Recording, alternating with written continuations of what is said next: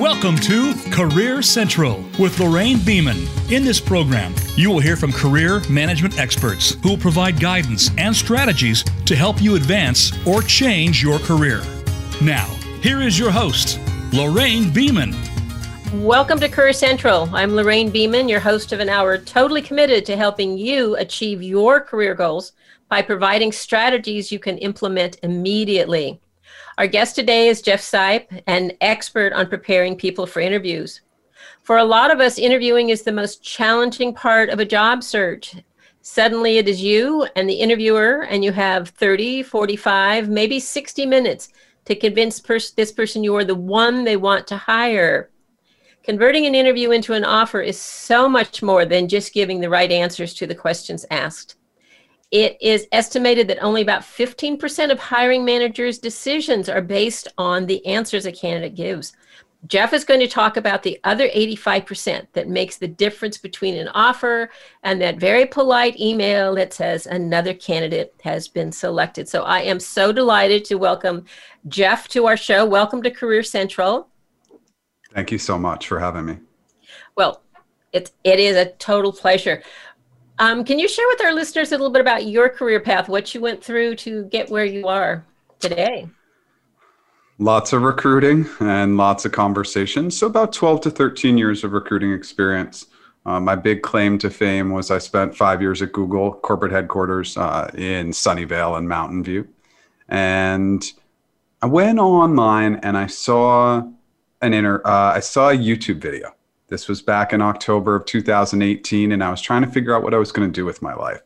And the video wasn't giving good career advice. And I thought, oh, I can do this. So I threw on a hat. I was living in Maui at the time. I went on to a windy lanai. It, I was snotty. The camera angle was terrible, and the video was terrible.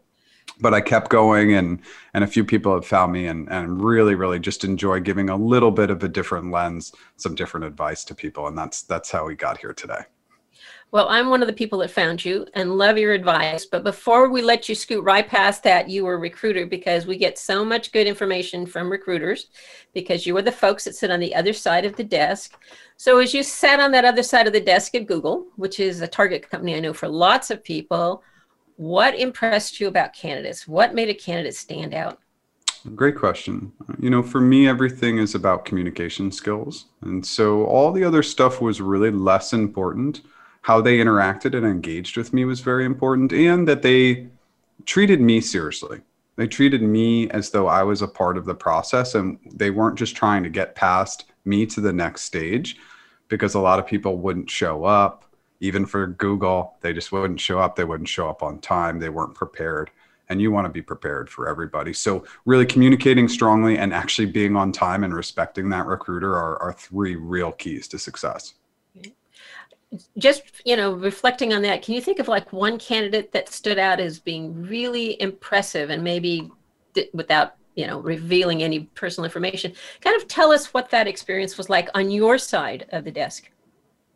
Yeah so uh, i will tell you that i was lucky enough to be impressed on a weekly basis. Um, you know speaking with a lot of high caliber very impressive people. What always impressed me was not only the good communication skills and showing up on time and all that stuff, but it was the gratitude piece.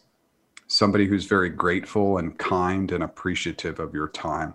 And obviously that's a item that is transferable, but just showing that high level of gratitude, here's what's going to happen. If you're gracious and kind to your recruiter, that is going to pay off, especially at the end of the process, come to negotiation. And well, we can talk more about that later, but they will be in your corner they will fight for you. They will battle for you. It's a huge thing. So the graciousness and kindness is just another thing that i think is really really important. Okay so um, we're going to be working to build that relationship with our recruiter. That could be that first person on the phone we meet the the recruiter either internal external building that relationship. Um, let's move on then you know to actually talking about the interview because I know and you you shared earlier there's lots of advice out there on how to answer questions. You and I both see clients that come to us with this idea of how you should answer a question and you have gone beyond how to answer a question specifically to developing a methodology for answering questions. And can you share that with us? Yeah, I have two methodologies specifically that I really like, and then we can we can talk more about the soft skills. But the basic methodologies, the vast majority of companies, it's behavioral questions. So you so everybody just needs to understand that if you go in and answer those questions using the STAR method, you're going to have really great success because it will keep you structured and organized. And I like the STARLF method where we add a little bit more of learnings and we have prompted follow-up questions sometimes that information will be important, sometimes it won't.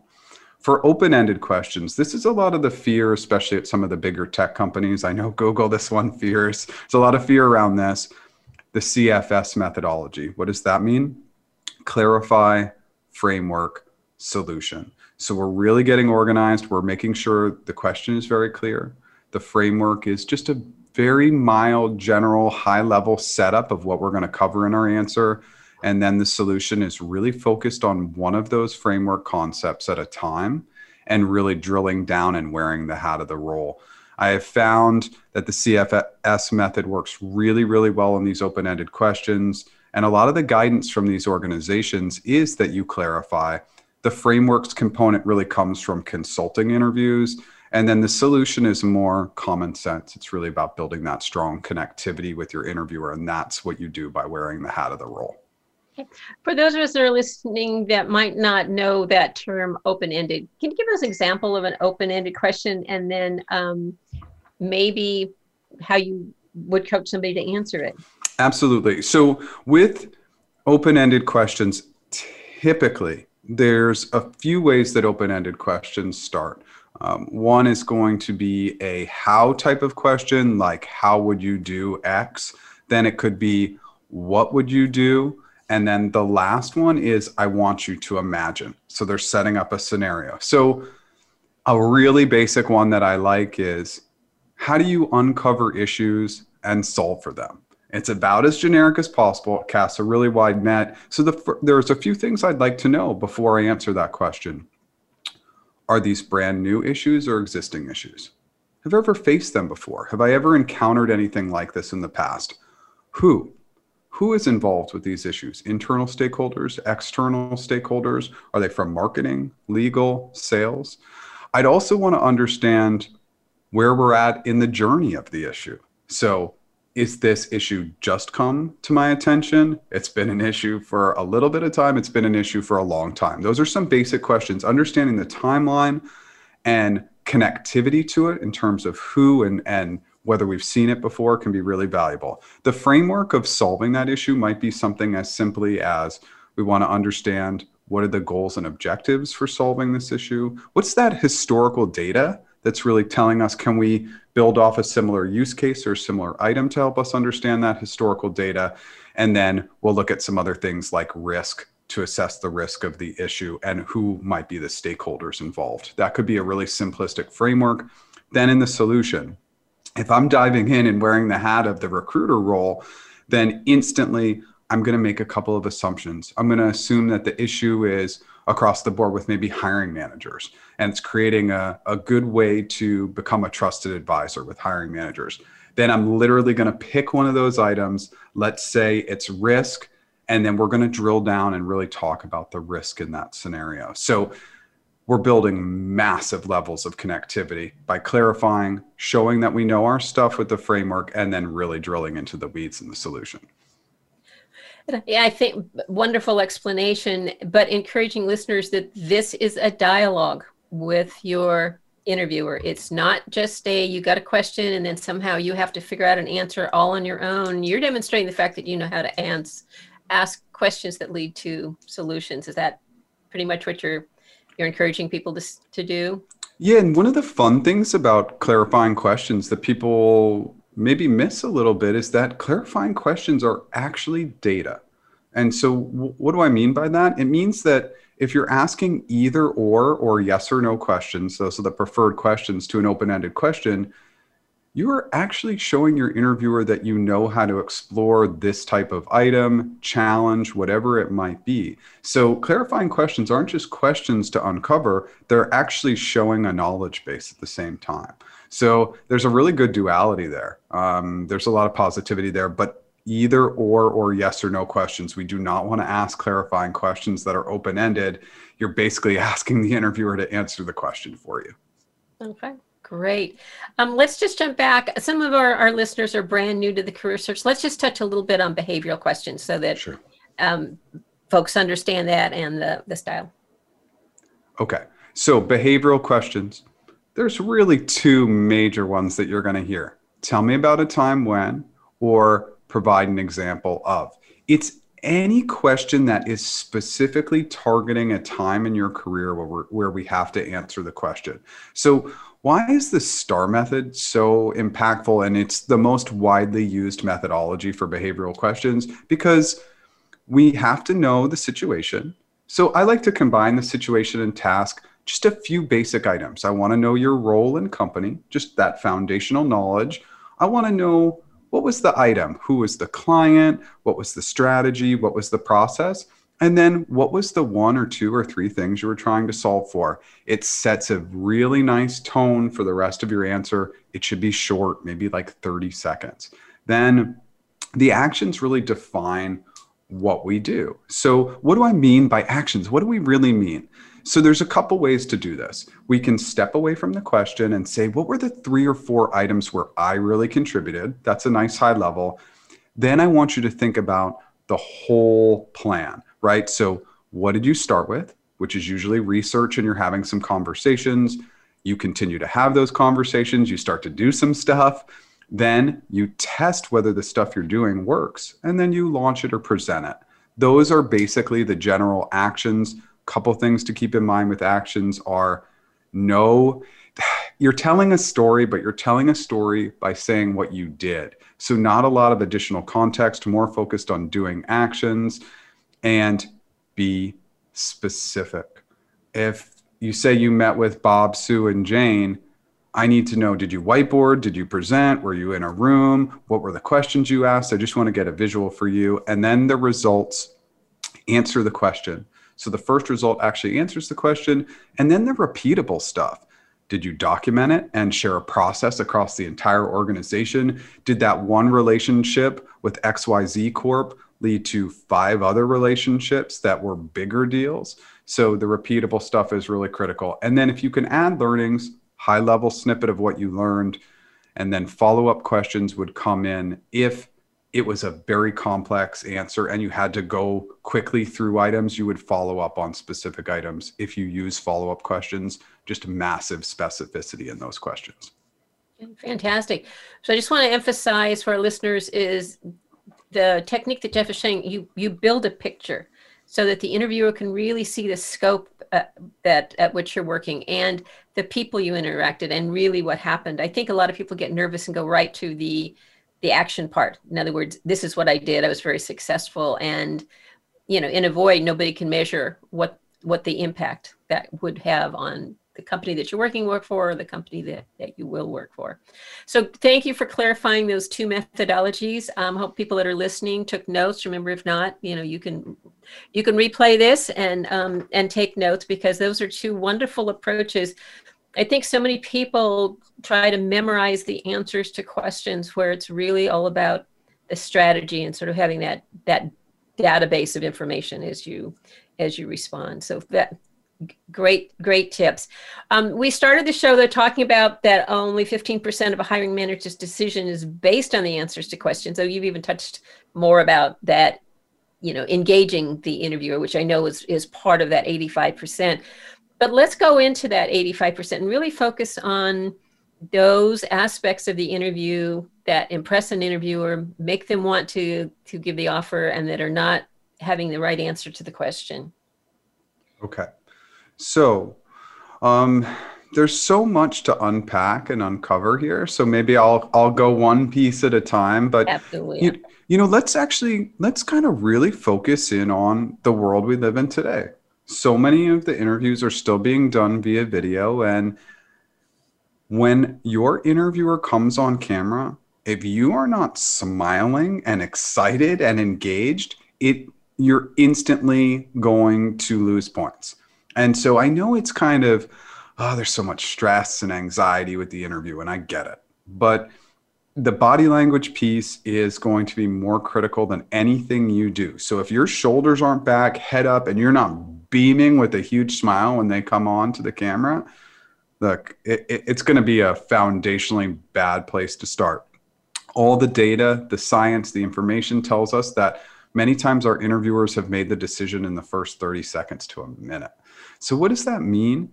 It means that throughout the rest of the interview, they're either going to try and confirm and give positivity to your answers because they liked you right away, or they're going to try and confirm the negative piece of why your answers are not as great. So win them over right in the beginning. That would be a huge tip. I have clients come on video and they look not very happy and i always coach them. I say if we're meeting for the first time like come on have a beaming smile. It's going to be really really impactful. So this is just one area and people think uh, let's stay just connected on kind of the eye contact piece. Even if your eyes don't necessarily look like they're looking directly at the camera, if you're looking at the person and you keep your eyes in a consistent place, that's also going to be really powerful via video one place instead of looking all around because that can show them that you're really not engaged in looking at them. Those are two high level places to start. Let me pause there and throw it back to you. Okay. Um, this is great. And I love it because uh, that first impression, you know, you know, when we're in the physical world in the office, we're sitting in the reception room, we can think about it but what you're saying is camera goes on and and you are on. And again in the world of zoom our body language is really shoulders up chest up. And so it's all about the face and it's all about the eyes.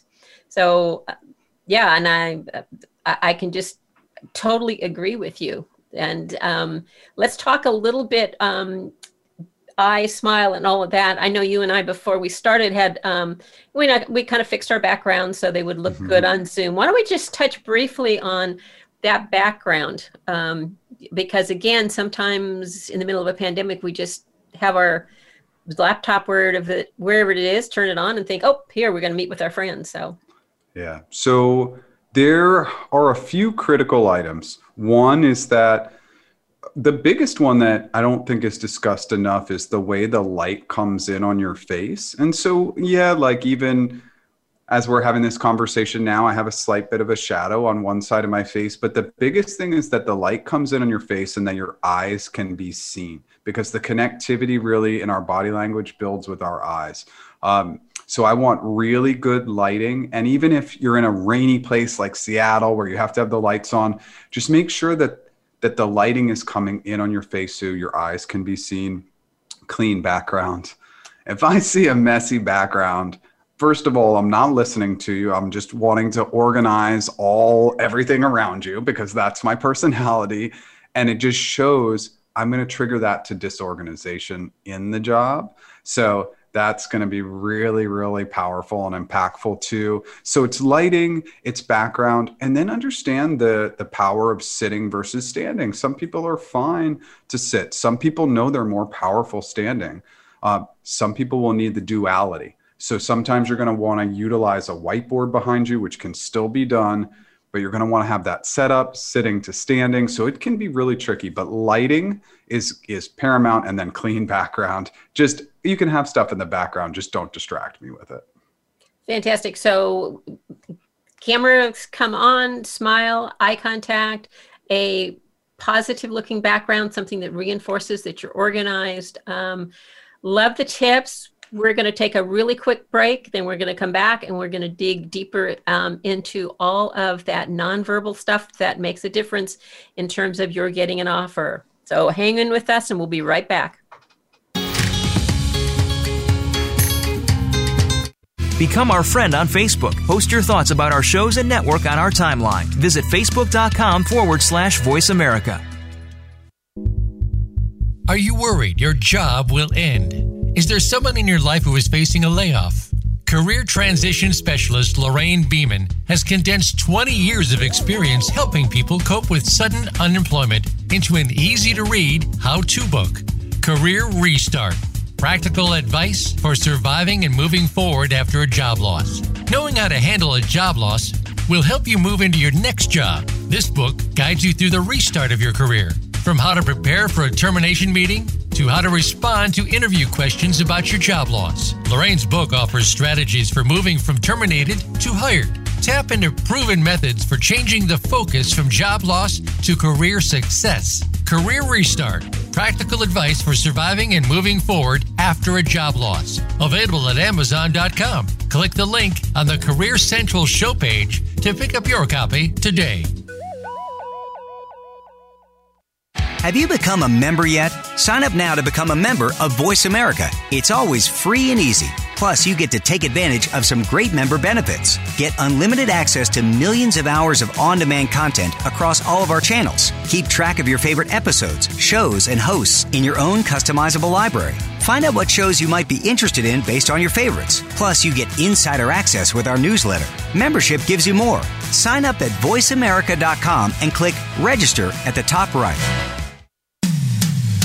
When it comes to business, you'll find the experts here. Voice America Business Network.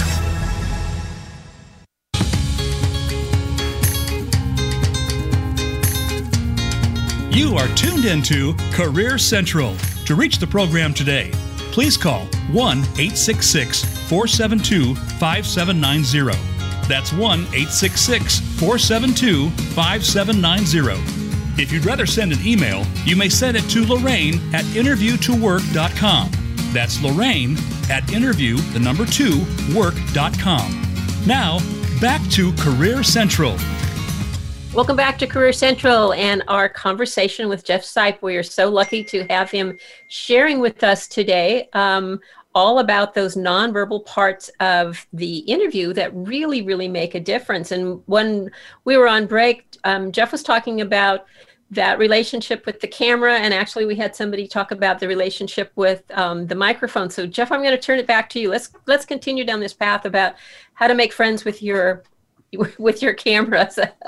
Yeah so one of the items that i realized we didn't mention and I, i've actually never spoken about this is it depends on the organization right? So we're using zoom a lot. So if you actually click into your view button and set it up if you're using zoom for instance in gallery view you can put the interviewer, the person you're speaking to, at the top. Why is that important? Because we actually want to narrow our screen down and make it a thin line so that when we're looking at the person, they're very, very close to the eye angle of the camera.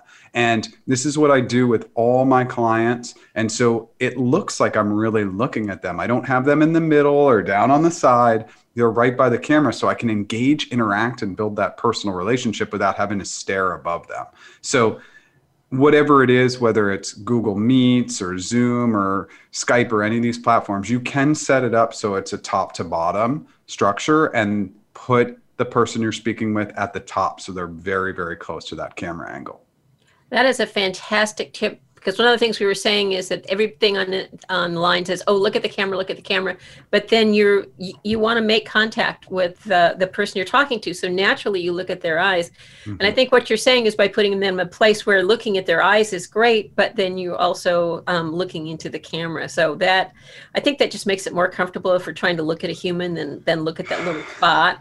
Um, we had a, also a question during the um, the break about making friends with your microphone and people that are are seeing us on this tape see that we both have microphones in front of our face and and you have um, headsets on and I think sometimes again it's a different world. We're so used to showing up at an office and interviewing with somebody that we forget that we want people to hear us. And so why don't you talk about microphones and and all of that? Yeah, and so it's kind of an interesting concept, right? So I use the Blue Yeti, and I I got some really good advice today that I am going to definitely use moving forward. But most of us are not going to have this professional mic. So what does that mean? It means that we need to make sure that we're using some simple, simple stuff that's going to work. So I like. Many people have said, "Why don't you get AirPods?" And it's like, well, I know that if my buds are plugged in to my computer, I am not going to have failure.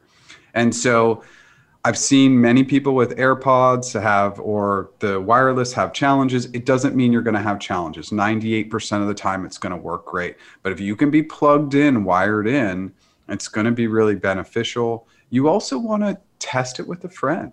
Like, what is going on here? How does my voice sound? Does it sound okay? Is my mic actually broken? And then lastly, we should talk about this. Fast.com or speedtest.net. If we're talking about video interviews, we've talked about all this stuff in the setup. Test your internet speed. Usually, you need at least a five or a six Mbps to get Zoom quality video. That's a really low number, though. You really want to be at least at 20 or 30. And if you're going into the interview process, you might just want to think about upgrading. Usually the usually a massive upgrade's about 10 additional dollars per month and it will make a huge impact. You do not want to have any technical difficulties. The other key piece, sit next to your router. Just sit right next to it. The closer you can get to it, the better and or you can hardwire in. People forget that you can do that, but for many of us that was our life for a long time and and you can hardwire in to guarantee less drop offs fantastic advice because again you know we're so used to you know facetiming with a friend or something who you know knows us knows who we are fills in the spaces but you're meeting somebody for the first time positive impression they need to hear you avoid freeze ups and all of that um, we've touched a little bit, but let's continue on to body language, um, especially now because we see everybody like from the shoulders up, mid chest up. We don't have, well, I'm moving my hands right now, but we don't have that hands. We don't have, you know, some of the things that we count on when we're, you know, person to person, face to face. So, how do you coach people to make that positive body language impression when we're on Zoom? Yeah. So, you know, I think we've all seen the ads for these um, items that keep us straight, like keep us up. And I would say, if you tend to be somebody who slouches, it's a really important item to have. I keep thinking about buying one, uh, but really having your shoulders back and head up, it it exudes positivity. And we are, we're shoulders and above. This is kind of where you want to be. You don't want to be way up and like right in here. And you don't want to be too far away too. It can create some funky camera angles. So shoulders and above is a really great way to do it but head up shoulders back and then obviously with the eye contact. And people are very scared to use their hands. My commentary is don't be especially if your interviewer sue is like uses her hands a lot, mirror Sue and use your hands a lot too. Um, so somebody who does use their hands, bring your hands into the conversation a little bit more. And that's the other piece. We want to think about body languaging from a mirroring perspective. We are going to do it naturally. We naturally bought, we naturally mirror about 90%. But just have an awareness. Does the person lean in a little bit, lean in a little bit? If they um, like to smile a lot, smile more than you normally do really look for those cues of what they're giving off. That's an, that's very very critical as well. Okay, so okay to use your hands. Got to be careful though, because if your hands get too close to the screen, you you have monster hands. So yes, yes, yes. Okay. Um, any other tips on on body language? No, no. I think that um, we can we can move on to a couple of other subjects that are still not words based but i think those are the simplistic items for via video which we're really focused on. Obviously if you're face to face that handshake is critical. If you have sweaty palms make sure you find that right powder or something. Really strong handshake and obviously just exuding confidence. But even in a physical interview, we're really going to want to sit with our shoulders back, no fidgeting, none of that stuff. Yeah. yeah. Before we move on, because I, I do, uh, we have a whole list of topics. Is let's talk a little bit about dress because again, um, we can we can wear our sandals, bare feet, shorts, but you know, shoulders up. What are you recommending in terms of what to wear for an interview? Yeah, so this is going to be very industry specific. Like I I work in my clients are tech, so because they're tech, uh, it's a business casual. Nothing above and really nothing below, but they can actually skew a little bit below and be in like a t-shirt like me. I recommend just stepping it up a little bit, but know the industry. If you're going for banking, hey, you got to be buttoned up. Now it can be a party on the bottom and be a video, right? But we got to have on a suit and tie, and and same for women. They would want to really be in that nice power suit, right? If it's banking, but if it's tech, it's casual. The number one thing to think about with dress is ask the hiring manager, ask the recruiter, whoever your point of contact is. They're going to be your best resource, but listen to them. And here's why. When I was at Google, everybody pretty much dressed down. And I remember this one candidate, and I said, Look, business casual at the high end. He came in in a three piece suit. He came from the East Coast, and I, I, I get it. He looked fantastic. He didn't get the job. And one of the things was he didn't listen, which was an an, an indication of just a, a challenge area. But it also goes back to mirroring. If I'm wearing a t-shirt and you're wearing a three-piece suit, we're already we already have a little bit of misalignment. So it's going to be industry. Just ask your recruiter or hiring manager or point of contact. But um, if we're going to step it up, just step it up a little bit. You don't want to overstep the bounds, especially for tech, for example. You just don't want to be wearing a jacket and a tie. That uh, it's just it's too much. Okay, great, great, great advice. Because again, very easy to be casual at home, but on, on the other hand, what you're saying is is try to match your interviewer. And what I really want to emphasize, what you said, is ask and listen that our you know recruiters are our friends because they really want to get this job filled with the candidates so they can move on to something else. They are not trying to put barriers up. They're trying to, to move forward. So thank you for all the information on that body language. Let's keep moving to some of the other things that you think are really important. So let's talk about let's do there's a few items. There's there's pitch tone and pausing and then there's positivity. So, what do we mean by pitch, tone, and pausing? Um, pitch and tone, it should be pretty even. You want it to be even and a little bit slower because in an interview, we want to make sure that our interviewer is capturing all of our words. It's very common that they're typing out all your answers now. So a little bit of slowness is good. Now, remember, we're mirroring. So if your interviewer is fast, fast, fast, fast, fast, we're going to go fast, fast, fast, slow, slow. We're going to slow them down. Yeah. So a nice even pitch and tone, the pausing component. Oh, so sorry, let me go back to pitch and tone. Mm-hmm. A little bit of inflection, right? When we ask a question, we're going to go up a little bit. Just be have an awareness of that, and then pausing, like you mentioned earlier, Lorraine. Um, we want to build in space for our interviewers. We want to make it a conversation. So as you see, Lorraine and I, or hear Lorraine and I talking, we're building in space for each other to just say our piece and then we're going to pause and we're going to have a heavier pause. Sometimes let's go back to open-ended questions. If we if we group a few clarifying questions together and we ask them we can't have a one second pause. We need to have maybe a four five six second pause. We just threw a lot of information at our interviewer sue. So we just got to build in those pauses. Actually your pauses will probably have more impact than your words in an interview and that's a very hard thing for us to imagine, but it's true.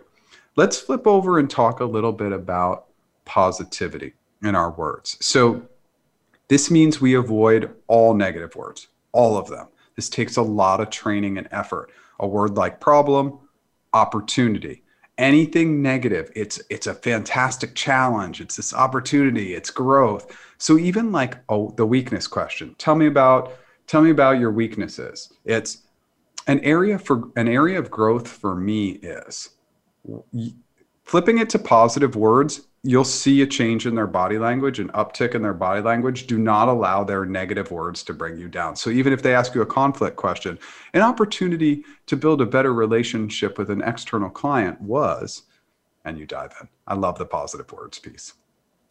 I love coaching someone when they'll bring to me and they'll say, Well, you know, I have 90% of what they need, but I don't know how to do this, or I haven't done this. And that it leads to that, Well, I don't have any experience. So, how do you coach someone to answer that question in a very positive way?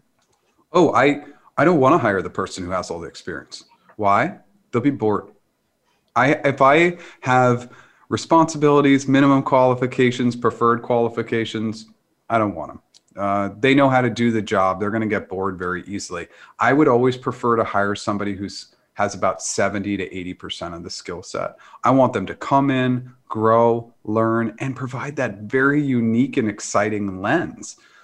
Everybody has a lens. And if you come in not knowing every component of the job, it's more motivating and exciting. So I when I see 100% matches, I think, "Ooh, why are you transitioning from your company to this role? Like what are the reasons because it's the same job."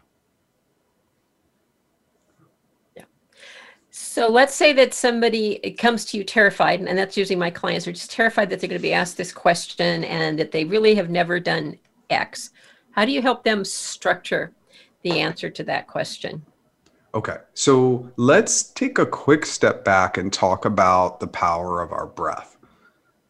So, one, so much anxiety with these interviews, right? Everybody has anxiety, and you you should have stress. Stress is positive, but we shouldn't be so stressed out. So, just taking one deep breath, and you can take that deep breath without actually doing anything, without your interviewer seeing it, especially if you're on video, is going to be really impactful so, when we get a question that we can't answer, we're going to start to clarify a little bit. So, we can ask some follow up questions just to uncover what they're looking to get at, what they want to uncover. But when we don't know the answer to a question, we want to work with our interviewer a little bit. We want to make it conversational.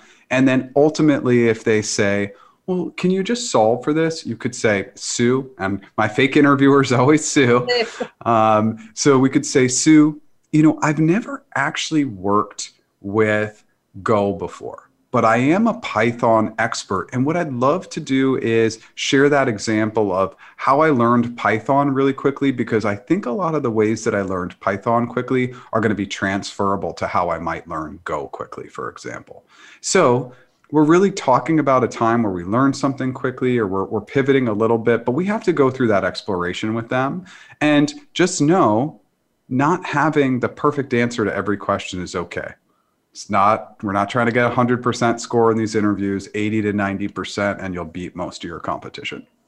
Fantastic advice is explore what they're really looking for and then give an example of something that you do that is parallel to, to what they're seeking.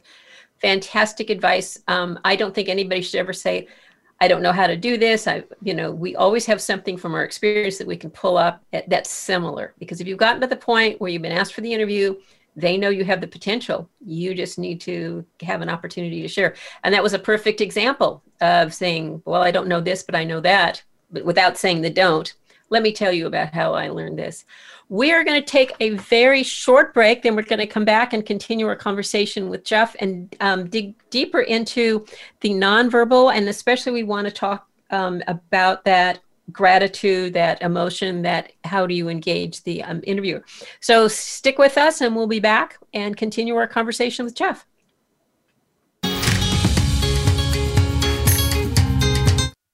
Follow us on Twitter at VoiceAmericaTRN. Get the lowdown on guests, new shows, and your favorites. That's VoiceAmericaTRN. Are you worried your job will end? Is there someone in your life who is facing a layoff? Career transition specialist Lorraine Beaman has condensed 20 years of experience helping people cope with sudden unemployment into an easy to read how to book.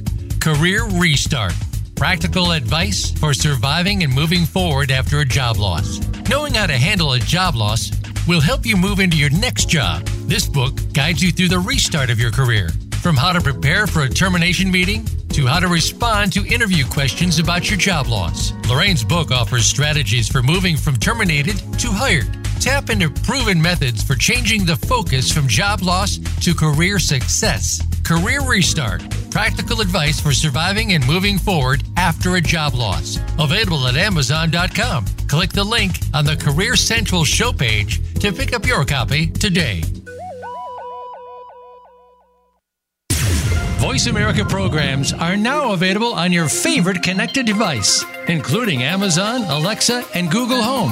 Through streams with Apple Podcasts, TuneIn, and iHeartRadio, listening to your favorite show is as easy as saying the show name followed by the word podcast. Hey, Alexa, play Finding Your Frequency podcast. If that doesn't work, try adding on TuneIn or on iHeartRadio or on Apple Podcasts. Tune in to the Voice America Variety channel on the Voice America Talk Radio Network. Voice America Variety broadcasts a diverse array of topics, reaching a global community. Our experts come from all walks of life, and the topics they discuss are everything from current events, arts and entertainment, leadership, parenting, relationships, self improvement, career advice, and a variety of other topics. Check us out today. You're sure to find something of interest. Voice America Variety. Talk on today's hot topics. When it comes to business, you'll find the experts here. Voice America Business Network.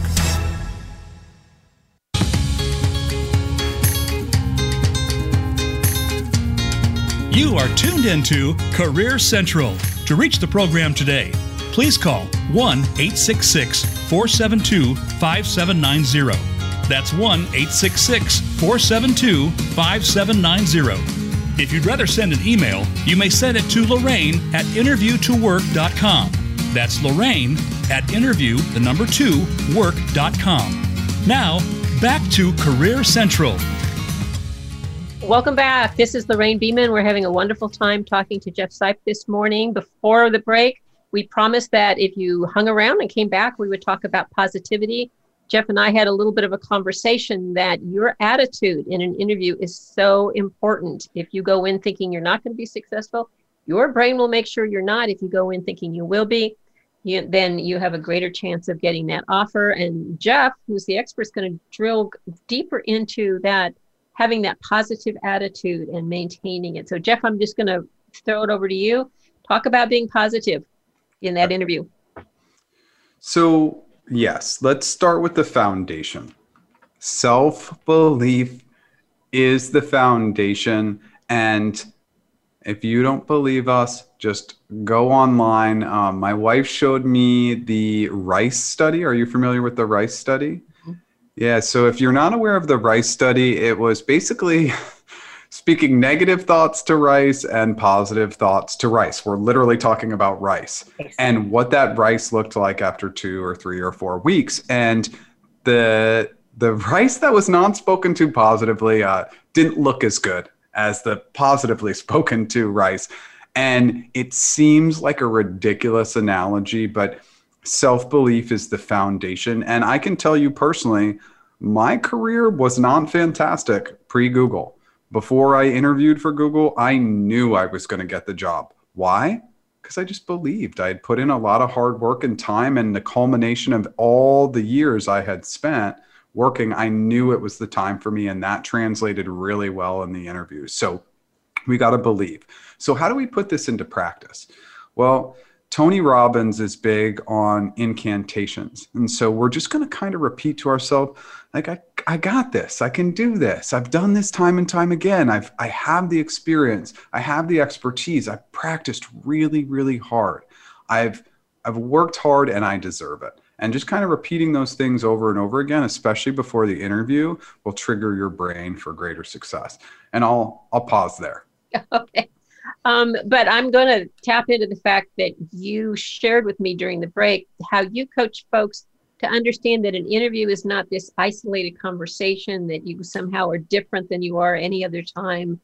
Um, so, uh, share with listeners about how they can tap into their real life experiences that make that preparation or, or interaction during an interview more comfortable.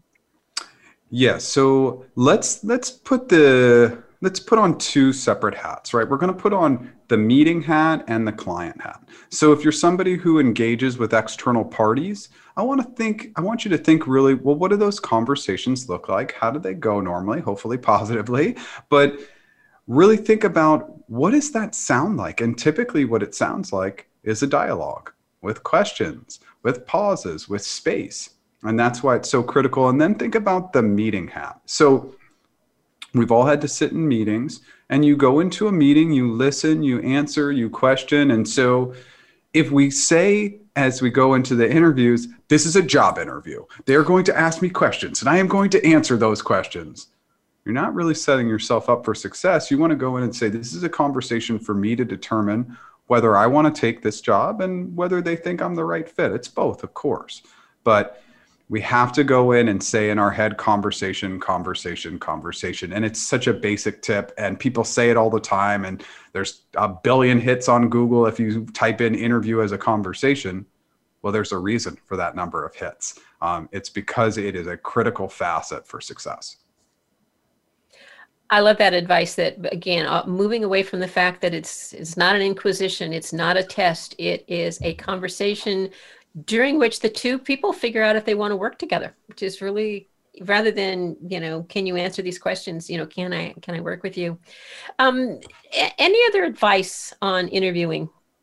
Just yes yes absolutely. So let's talk about we say that words aren't so important so it it's not it is your words are important of course it's a very small percentage but let's get back to the positivity piece you cannot say anything negative in an interview.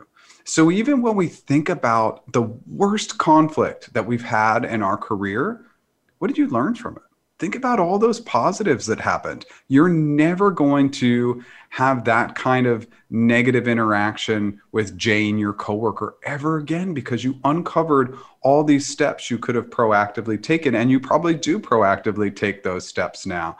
So don't there's no bad mouthing. This goes all back to positivity. We use positive words. We look at everything as a learning opportunity. There's no bad mouthing ever, right? So that's going to be incredibly key. I think also, you know, with a lot of my clients, I am coaching them on the gender item. If we always assume that the CEO is a he or the salesperson is a he, it creates an instant spike for me.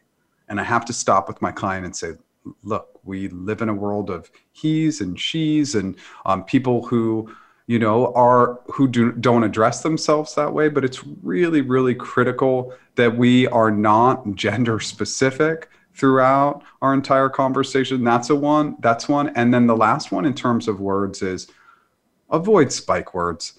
Swearing's not the right it's not the right time in an interview. Just remove your swears. Um, remove anything that feels spiky anything that's that's going to be a little bit questionable, don't say it. Remove it because if you say it, if you feel like there's a little bit of a spike, there might be a major spike for your interviewer. Great, great advice. Tapping into Tony Robbins, one of the things that we do, and, and he advises, is that when you're going to change a habit or something, do it immediately to start down that path. And so we ask each of our guests to give our listeners a five second challenge something they can do as soon as the show ends or as soon as it's safe for them to do something that will help them to um, begin a career advancing skill. And so, what would you like to challenge our listeners to do? Wow. I think we mentioned this and I forgot, but I'm going to say the most powerful and impactful change that I made in my life that I would think would positively impact everybody is ownership. Mm-hmm. Take ownership for everything many of the things in our lives we control. We can only control how we respond to things. So take ownership for everything, and your life will be fantastic if you take that step. So that's my five second ownership for everything. And by the way, that is hard. Yes. But it I love it because it's something that as soon as this podcast is over, the next time that something comes up, you take you take ownership you admit your part in it and you and you build your your career and your self-respect and everything else i i love that wonderful challenge we have not had as much time as possible to have all the discussions and so i know that there's some folks out there who are going to want to reach out to you as a coach uh, follow you so how can our listeners find you Great question. Thank you for that. Thank you so much for having me. Um, our website is practiceinterviews.com. So, very simplistic. Why is this important to you? Well, there's a lot of free resources there. Go for the free resources at a minimum. Um, I, you can find me, all my tags are Jeff H. Sipe. So, that's my YouTube, my LinkedIn. Connect with me on LinkedIn, find me on YouTube. I produce on YouTube twice a week, so a live every Wednesday at 10 a.m. Pacific time, and then a new piece of content every Tuesday. So, those are a few ways to find me. Thank you for sharing. And um, listeners, it is worth following him. Um, great great tips, great advice, great presenter. So we, I, I want to thank you so much for agreeing to come on the show. Um, a little bit about next week. Next week, our guest will be Jennifer Thornton, who will um, share strategies for taking fear out of you know your your job search your your interactions with other folks. Um, m- many of us have a little voice that tells us we're not going to be successful. I think we, jeff was just talking about being positive. She's really going to help us dig into how to remain positive and and focused. So should be a great show. Um, we really um, value your input. So please keep the feedback coming. You can um, share with us your ideas on any platform where you download this show, or just send me an email directly at careercentralhost at gmail. That's careercentralhost at gmail.com. You can use the same address if you would like to get personal notifications about upcoming shows. A reminder that if you or someone close to you is facing a job loss, I want you to check out my book, Career Restart Practical Advice for Surviving and Moving Forward After a Job Loss. It's available on Amazon. One of the things, and we'll just tap into to what Jeff said, is saying positive and prepared through the entire process. You you meet that um, HR person, and they're going to lay you off. If you're feeling good about yourself, if you're focused, you can make that a positive experience. And I know that sounds strange, but you can come out of it with a jumpstart on your job search. I want to remind you what Jeff said the five second challenge, absolutely amazing. As soon as this show is over, start taking responsibility for your actions and what you do. It will help you build a much stronger career. So until our next show, this is Lorraine Beaman, encouraging you to take care of your career because you are the only one qualified to do it. Thank you for joining us for this week's edition of Career Central. Be sure to join your host, Lorraine Beaman, for another program next Monday at 2 p.m. Eastern Time and 11 a.m. Pacific Time on the Voice America Business Channel. Enjoy your week.